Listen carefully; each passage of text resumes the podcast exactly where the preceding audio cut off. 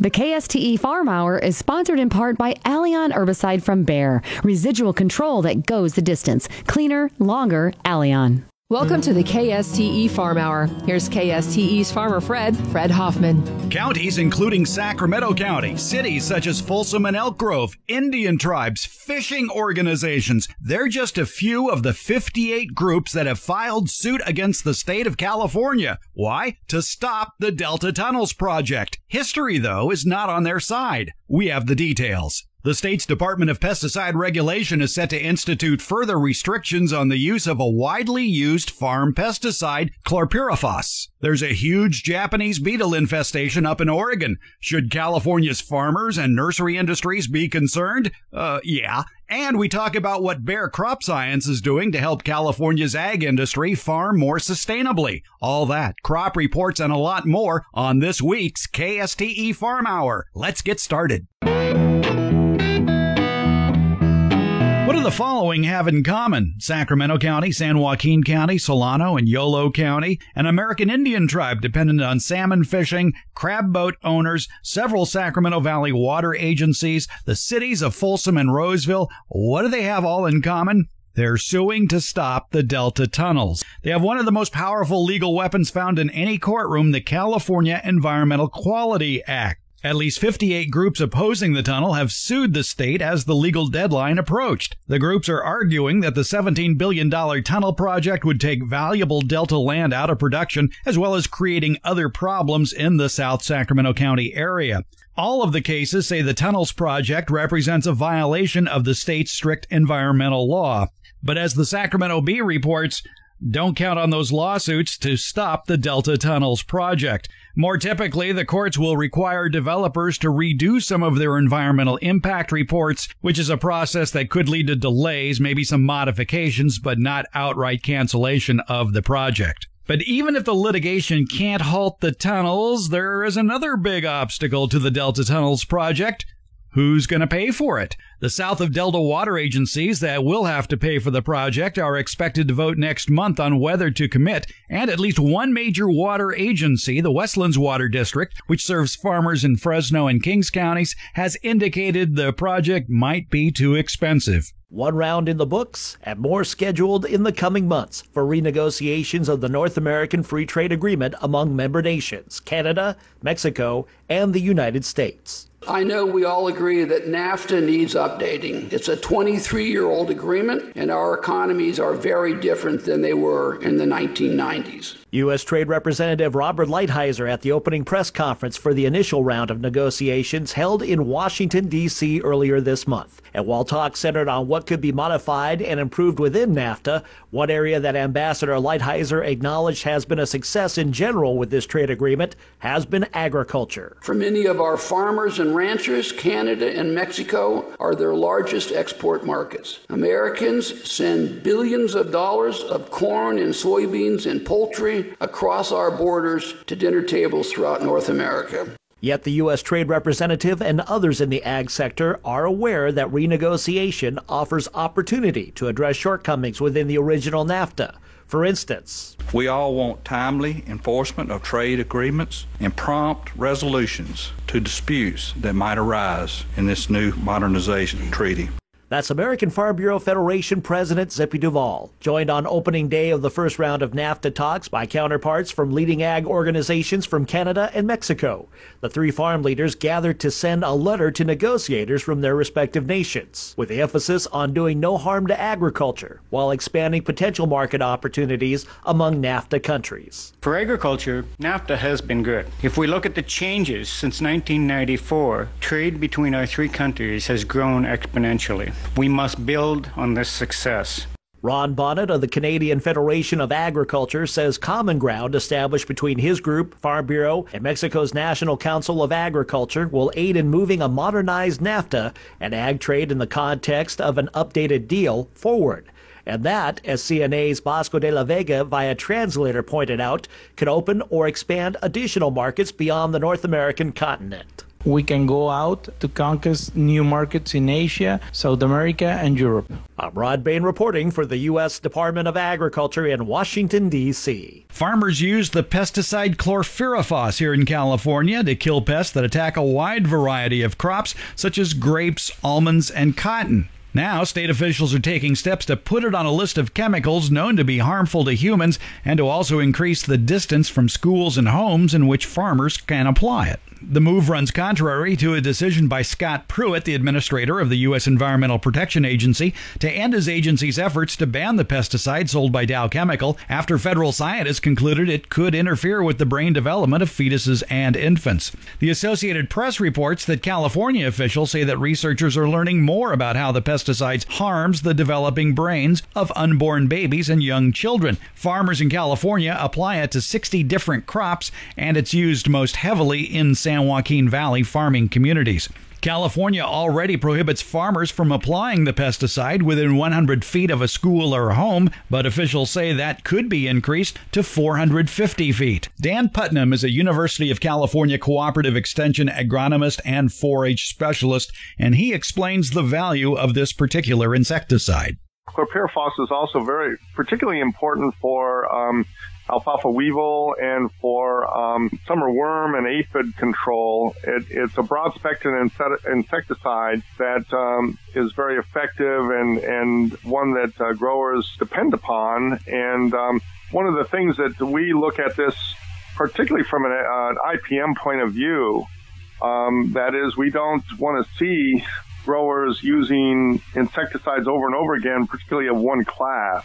And, and so the, the key issue there is to have a diversity of tools so that they don't uh, overuse one particular tool. So when you remove uh, this pesticide from the mix, that makes growers dependent upon other pesticides and reduces the uh, uh options for controlling pest resistance to, to pesticides, which is which is a big issue with with uh, several of our insect pests. Particularly, uh, we've been seeing problems with weevils, and alfalfa weevils with resistance to pyrethroid. Each one of these insecticides has its own issues, so we we want to make sure that growers uh, use cultural practices, but also don't become dependent upon one um, one compound or another.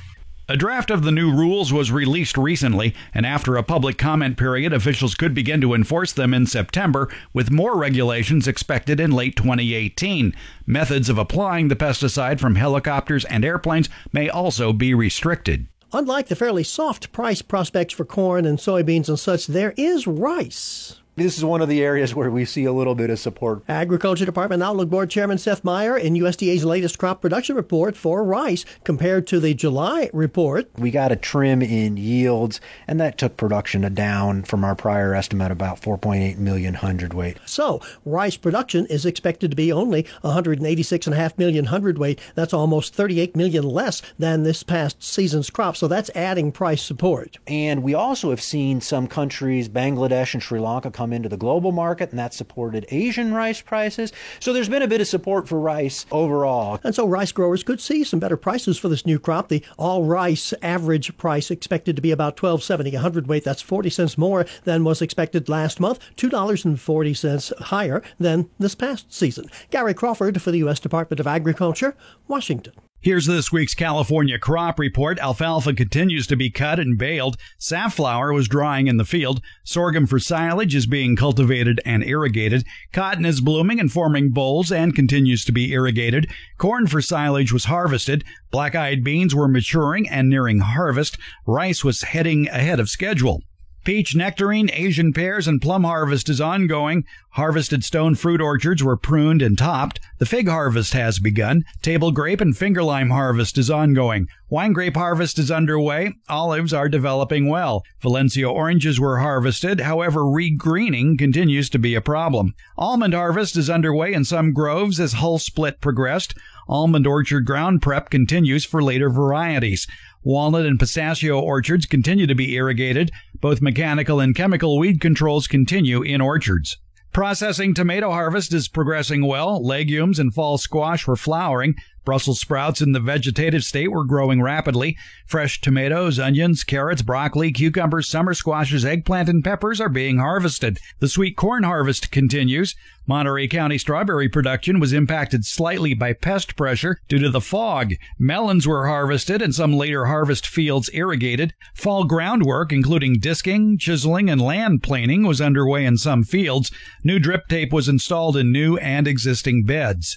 Non-irrigated pasture and rangeland quality continues to deteriorate. As the nutritional quality of range grasses diminishes, supplemental feeding has increased. Some livestock were evacuated due to grass and forest fires. Sheep grazed in retired pasture and in dormant alfalfa fields.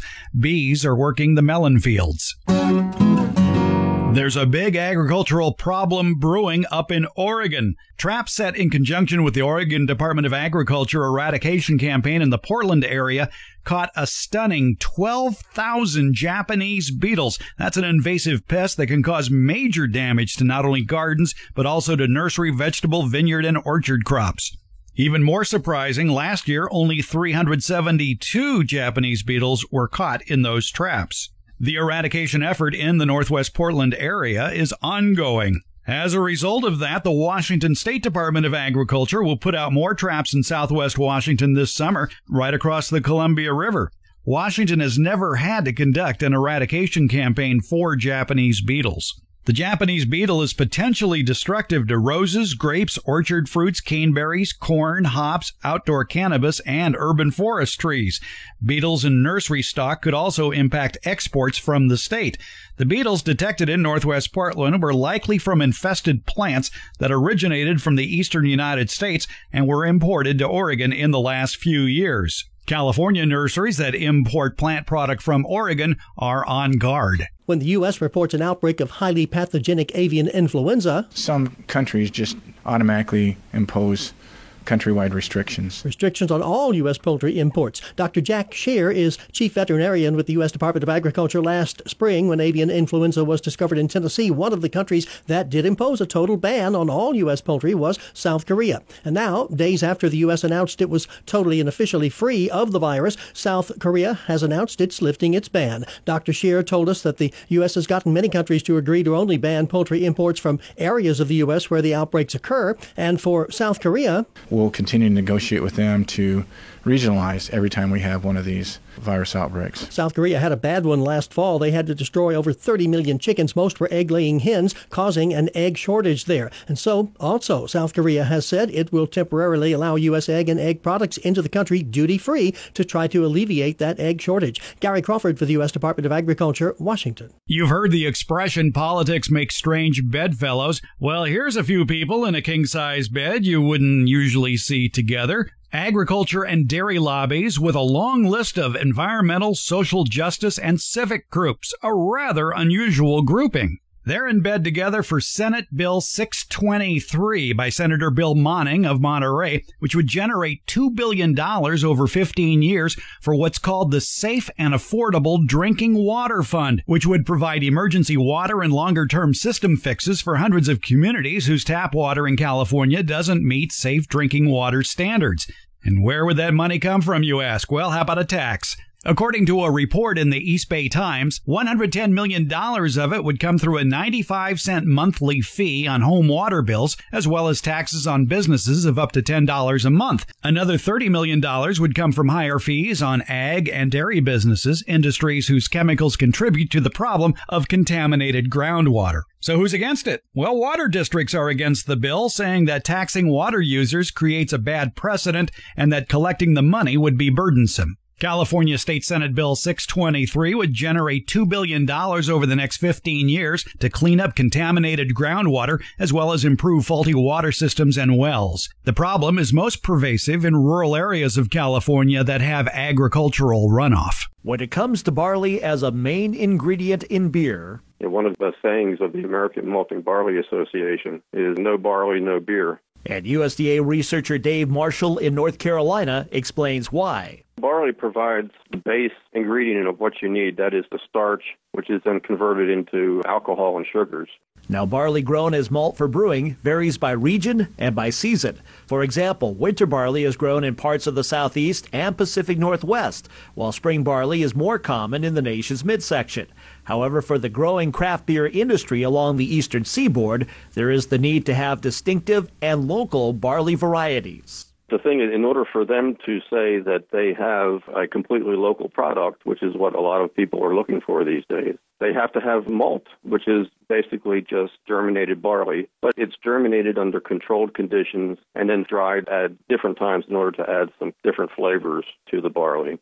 That is where Dave Marshall and fellow USDA researchers are working with scientists at East Coast land grant universities and the craft beer and malting industries in the region to conduct genetic research on malting barleys, with the goal of developing a gene pool that could be used nationwide for particular barley varieties. Our main trait that we're looking for in malting barley is having those malt characteristics, again, the correct enzymes in the correct concentrations in order to make malt once the barley is germinated. But in addition to that, it has to be acceptable, if not outstanding, as far as farmers are concerned.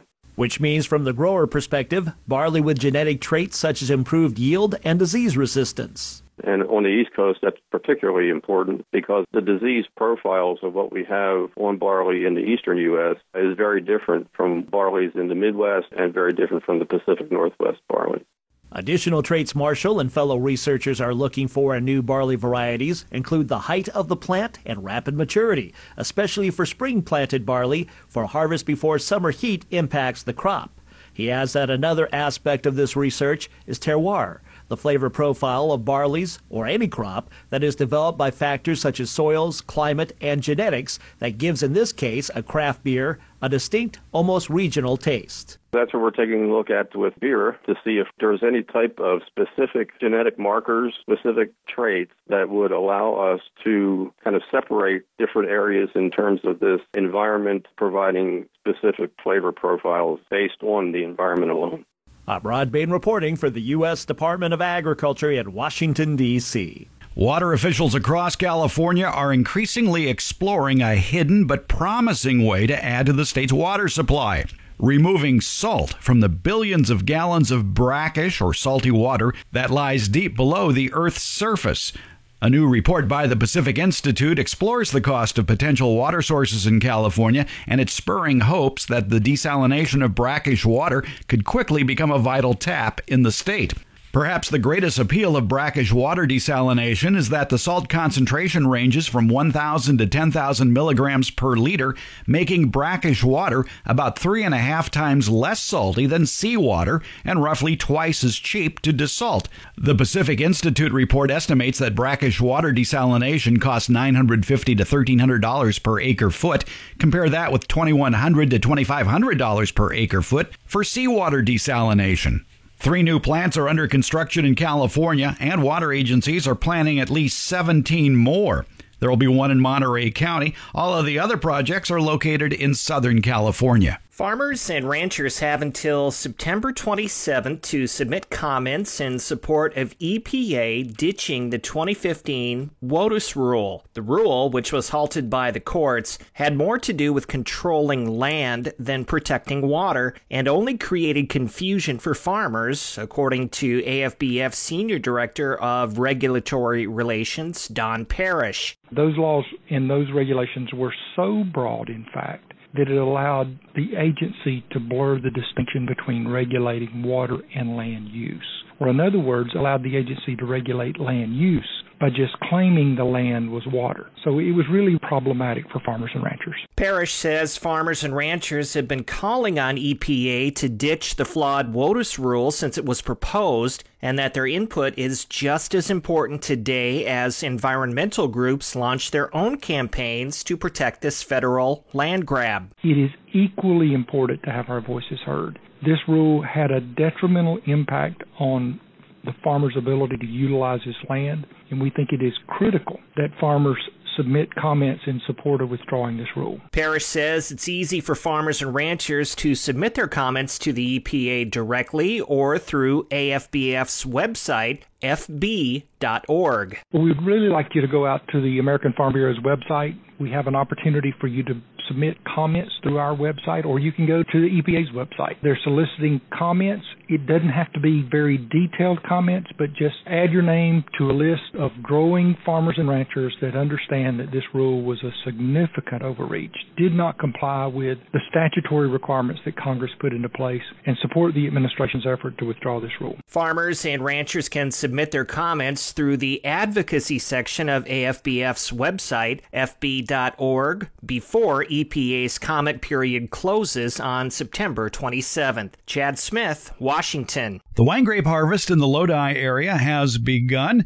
and farmers there say crop size appears to be from average to a little bit larger, and that may not be such bad news. Mark Chandler, a winery consultant, told the Western Farm Press that an average size crop would be a mixed blessing. Growers might not make as much money as they could with a larger crop. On the other hand, more moderate production should help balance supply with demand, which would be good for the marketplace. Spread over more than a half million acres at the northern end of the San Joaquin Valley between the San Francisco Bay and the Sierra Nevada, the Lodi Viticulture District includes seven sub-appellations totaling about 100,000 acres of vineyards. Growers there say the Cabernet Sauvignon with its very evenly sized berries should be quite good. That variety, along with Chardonnay and Zinfandel, accounts for the majority of Lodi's wine grape production. Each represents about 15 to 20% of the appellation's vineyard acreage. And there's more good news. The demand for Lodi's wine grapes is strong. The Chardonnay market, which had been showing some weakness in price the last few years, is coming into balance as growers replace some of that acreage with other varieties. And look who's back on the popularity list. Good old Zinfandel. Demand for increasingly popular red wine blends has propped up the market for the Lodi Zin. But the Zin is getting a run for its money to help satisfy the strengthening demand for the red blends. Lodi growers have been replacing some of their Zinfandel and Merlot plantings with Petite Syrah, Syrah, and other red blends. Improved conditions from favorable weather have led to an expected increase in California's production of table olives. Government estimators say they expect the crop to increase 9% compared to last year. Table olives are those sold for eating out of hand rather than being made into oil. Most California grown olives come from production areas in the San Joaquin and Sacramento valleys. The latest USDA survey on use of computers on U.S. farms reveals farms with computer access is at 73%. Unchanged from two years ago, the last time the survey was taken, according to Dan Kerestes of the National Agricultural Statistics Service. Of those farms, 72% of the farmers either lease or own their own computer, and 47% of those farmers are using their computer for farm business. So that is an increase of 4% over two years ago. Farms with internet access rose 1% from 2015, now at 71%. Kerestes says new methods of service for the survey were included in the 2017 questionnaire, including fiber optic used by 8% of farms and mobile internet service used by 17%.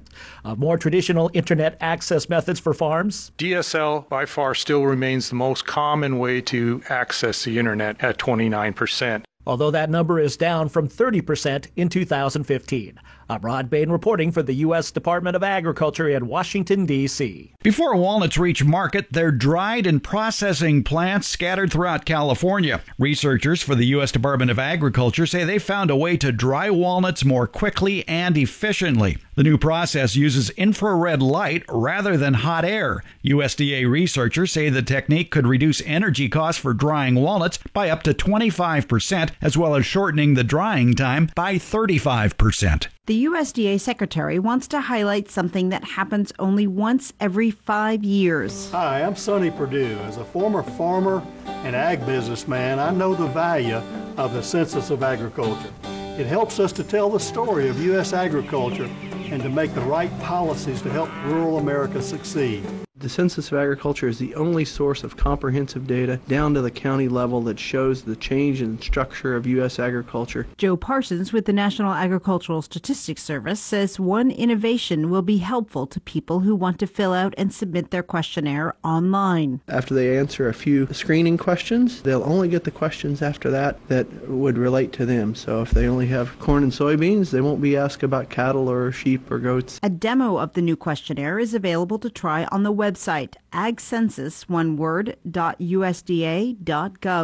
This is Stephanie Ho for the U.S. Department of Agriculture in Washington, D.C. The almond harvest has shifted into high gear here in the Central Valley. Crop forecasters expect farmers to harvest more than 2 billion pounds of almonds during the next few weeks. Some farmers say their harvests have been running a week to 10 days behind schedule, likely related to weather earlier this year. Farmers use machines to shake the almonds off the trees, then they sweep them up before the nuts are hulled and shelled. Stakeholders in Florida's citrus industry perhaps feel their efforts to battle the devastating citrus greening disease is best described by Agriculture Secretary Sonny Perdue. You all have been in war for over 10 years. The secretary paid a recent visit to the Sunshine State to meet with citrus growers, industry members, and researchers and learn more about control and research efforts against Huang Long Bing, the bacteria that first attacks citrus fruit before eventually killing the tree itself.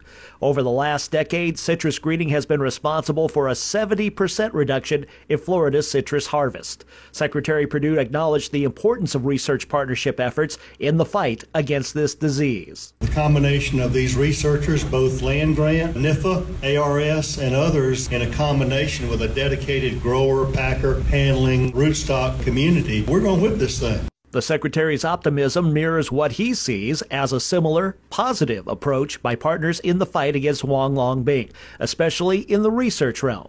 He mentioned some of the studies currently underway, ranging from short term solutions such as reducing transmission of the bacteria and creating pathways for treatments in citrus trees. Where they're therapeutic, small molecules with uh, antimicrobials. To potential long term answers, including bactericides specifically designed to address citrus greening, to use of genetics to create HLB resistant rootstock, which the Secretary believes can be developed in a matter of years, not decades. With the bioengineering and genetic engineering that we have today and the speed with which that can be done, I think we can get that rootstock done quicker than that. In regards to ongoing research of citrus greening and its prevention, Secretary Perdue asked Florida citrus stakeholders how the USDA can facilitate, expedite the solutions that need to happen, both short term and long term, in that way. Knowing research results that can control citrus greening will benefit both Florida and U.S. citrus growers and processors threatened by this disease.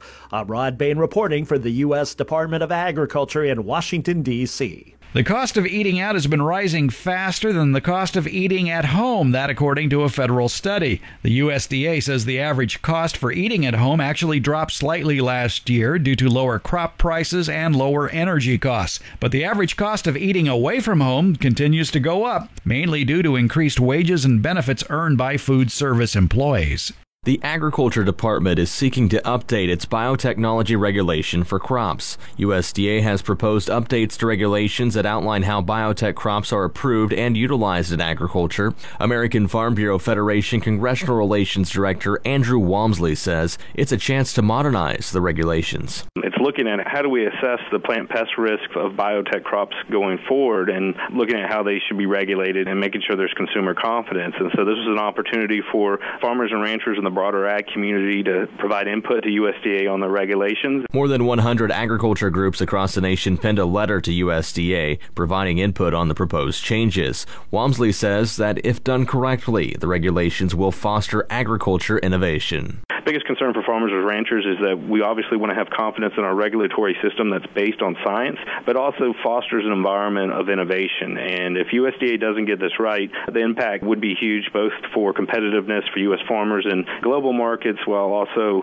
maybe not unleashing the amount of innovation that we need, particularly for our smaller seed companies and land grant universities. He says AFBF is working to make sure the new regulation works for farmers and ranchers. Obviously, with a fun issue like biotechnology, there's opinions on all sides, but we look forward to working here in Washington with USDA uh, to help them go through those comments and raise additional concerns that we might have before they go any further with a final rule. Michael Clements, Washington. And now, here's an old time song hit, I mean, song miss, about our spotlighted food for today. Blackberry Boogie. Blackberry Boogie.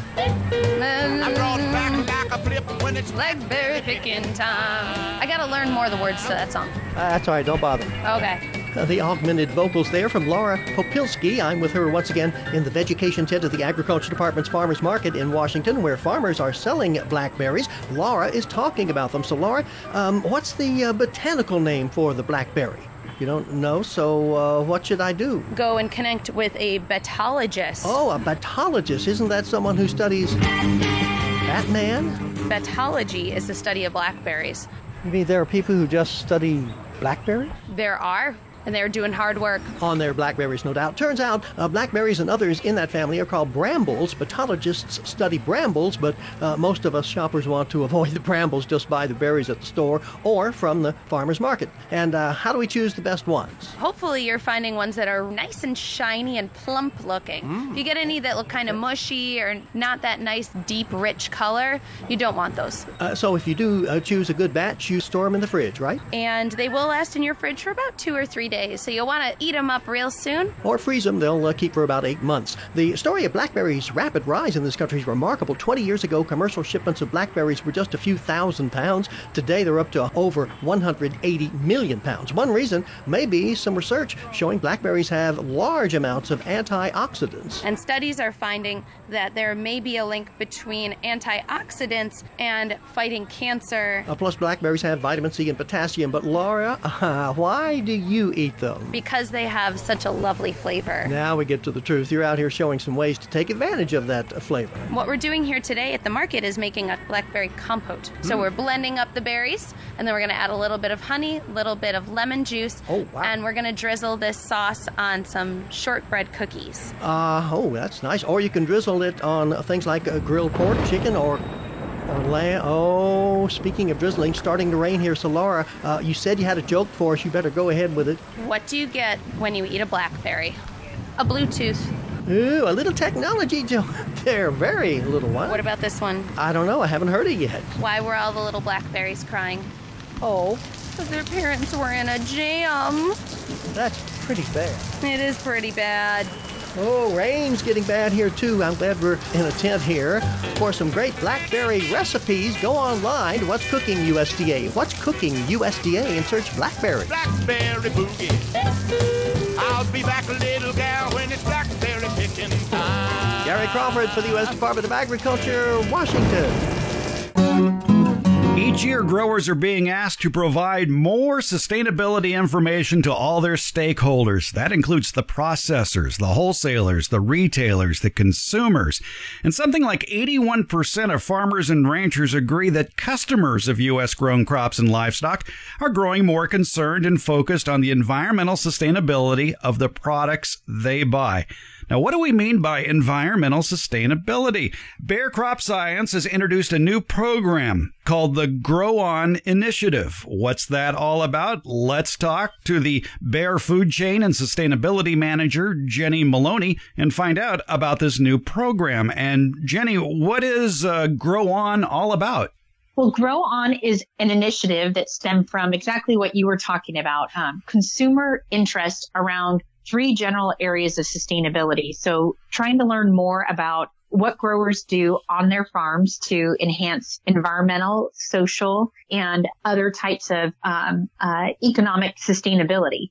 What we did was we took a deep dive into some of the crops that we participate in in the fruit and vegetable sector we spent time talking to growers. We spent time talking to our field team to really bring to light some of the great things that are happening on farm related to environmental and social sustainability. And when we talk about economic sustainability, that's really what farmers do in order to sustain the livelihood of their farm moving forward. And while that's probably the most important thing from a, a, a grower perspective, and uh, we we did find that consumers tend to be most interested in environmental and social sustainability components of what happens on the farm. Well, let's talk about those components. What are the focus areas of Grow On in that regard? So we found that there's really about six areas of focus. How water is used on the farm, what happens on the farm to um, sustain or improve biodiversity, how uh, greenhouse gases are managed on the farm, um, what's being done to uh, sustain or improve soil health, labor on the farm. So what can what can be done when you use ag inputs like crop protection products to ensure safety of people who work on the farm, and then lastly, what can be done from a food waste perspective because that tends to be a topic that's coming up um, from food retailers, processors, and grocers in terms of how do we reduce food waste in, in our system. One of the first things you mentioned there was water usage, optimizing plant water usage, very important here in California, especially after five years of a drought. And who knows, the next drought maybe has started already. We don't know. So, what is Bayer doing in that regard? That's a great question, and certainly um, the top of everyone's mind in California. And while we have had moisture this year, um, like you say, you never know when the next drought is. And there's also some uh, structural issues to consider in California um, in terms of trying to move water around. So use of water, uh, both in terms of the quantity of water and the quality of water always tends to be the number one or number two issue when we talk to growers about how can we help them meet their needs. So from a Bayer perspective, um, we have products, if, if we're looking at almonds or grapes, um, we have certain products that can be used through a drip irrigation system. Um, it's a process called chemigation. If you use fertilizers, it's called fertigation. But you put the product um, at the uh, back end of the filtration system. Um, you put the product, you inject it into the system, and that way the product is able to move through the drip irrigation system, whether it's a surface or subsurface system, and be applied right at the root zones. And so for like almonds, we have products like Movento, and uh, which is an insecticide targeting insects, and Velum, which is an nematicide, um, which can help benefit the tree's root system and help them be better, develop better root systems so they can do a better job of pulling water up through their roots, having healthier root systems, and being more efficient and um, hopefully um, increasing the yield at the end of the day. And also, uh, a lot of people forget about the damage that nematodes can do to root systems, which can compromise a root system and thus make it more difficult for efficient water uptake. And Bayer Crop Science, of course, has a whole host of products that help control nematodes. Absolutely, and our, our newer product, um, Velum, is is one of those where we see significant improvements in the root system, and it's something that's hard to see. It's below the surface, but certainly very, very important to the health of the plant, and particularly when you have the type, you know, if we're talking about nuts, uh, almonds, walnuts, pistachios, or grapes, these permanent crops which um, you know will last for um, many many years. Developing a strong, um, robust root system is really critical, and um, protecting them from different um, insects and pests like nematodes is is very very critical. With permanent crops such as tree nut crops, which need water year round, they're getting competition for that water from weeds that pop up. And eliminating tough weeds that directly compete with a crop has been a Bayer crop science initiative for years and years to help farmers use that precious water resource more effectively. And talk a little bit about the Grow On program and uh, what Bayer has available to help eliminate tough weeds. Yes, so we have two major products um, that help with uh, eliminating weeds, both Alion and Rely herbicides, because we find that those weeds directly compete with the plant, whatever we're talking about, whether it's uh, um, nuts, um, grapes, potatoes. Uh, we find that those weeds compete with the plant both for water and for nutrients. So by eliminating those weeds, we're able to uh, make sure that the plant doesn't have that competition. And again, has more efficient use of water and the other nutrients that are either applied or in the soil. And what role does a fungicide like Serenade play in more effective water consumption? Well, Serenade is one of our other products that we have in our portfolio that actually helps in uh, many of the different areas that I mentioned before. In one of the particular areas, um, it helps the particularly with water uptake, it helps the roots to mass and depth that they need to improve water uptake and better deal with drought stress. In some other areas, um, it's used as uh, more of a traditional fungicide um, applied on the leaves of the plants to help um, reduce the presence of fungicide that can um, sometimes decay the leaves and then decay the plant, leading to either in harvest or pre-harvest losses or post-harvest losses in the field. And Serenade is one of our other products that when we talk about reducing food waste, it has a component as well because it allows uh, protection again for in-season and post-harvest diseases So you usually have higher quality, less blemished fruit that's less susceptible to storage rot pathogens. Now, everybody wants their farm laborers and their neighbors to be safe. How does Bayer's Grow On program help ensure a safe work environment? Well, there are a couple of different areas where our products help. Many times consumers want to know how the people who are harvesting their crops, um, how they're how they're being treated, um, what what it's like out in the field for them, uh, particularly when they're using ag inputs. And so we have various products like our Alion herbicide, our Serenade fungicide, Movento insecticides that um, do a couple of things. One, they they work efficiently, allowing shorter re-entry intervals, and then also we have products that have um, a reduced risk from the Environmental Protection Agency. So that's a designation that the EPA gives and what it indicates is that it's got really the, the least amount of risk to human health and the environment than the existing conventional alternatives. So with some of our newer products that are coming out, um, we do have this type of designation. We also have things like um, new flow systems like our Easy Flow closed filling and cleaning system um, that we've developed along with another company to help reduce worker exposure to crop protection products. So that's one thing that we always look at and growers always look at is any way to um, to reduce risks um, as products are being applied. A big concern in California, honeybees. Is the population going up or down? It depends who you talk to. But what is Bayer Crop Science doing to help maintain and perhaps even increase the population of honeybees on our farm fields here in California? We've got a couple of products that growers use um, that are able to allow more flexibility for at bloom and pre-harvest applications. So we have our Serenade fungicide and our Movento insecticide. Um, and that allows for um, flexible timing for application. Um, and it allows for season long pest control and disease control with very, very minimal impact on beneficials and pollinators. Um, as, as much as the growers, um, I think could, would like to predict what kind of pests they're going to get on their field.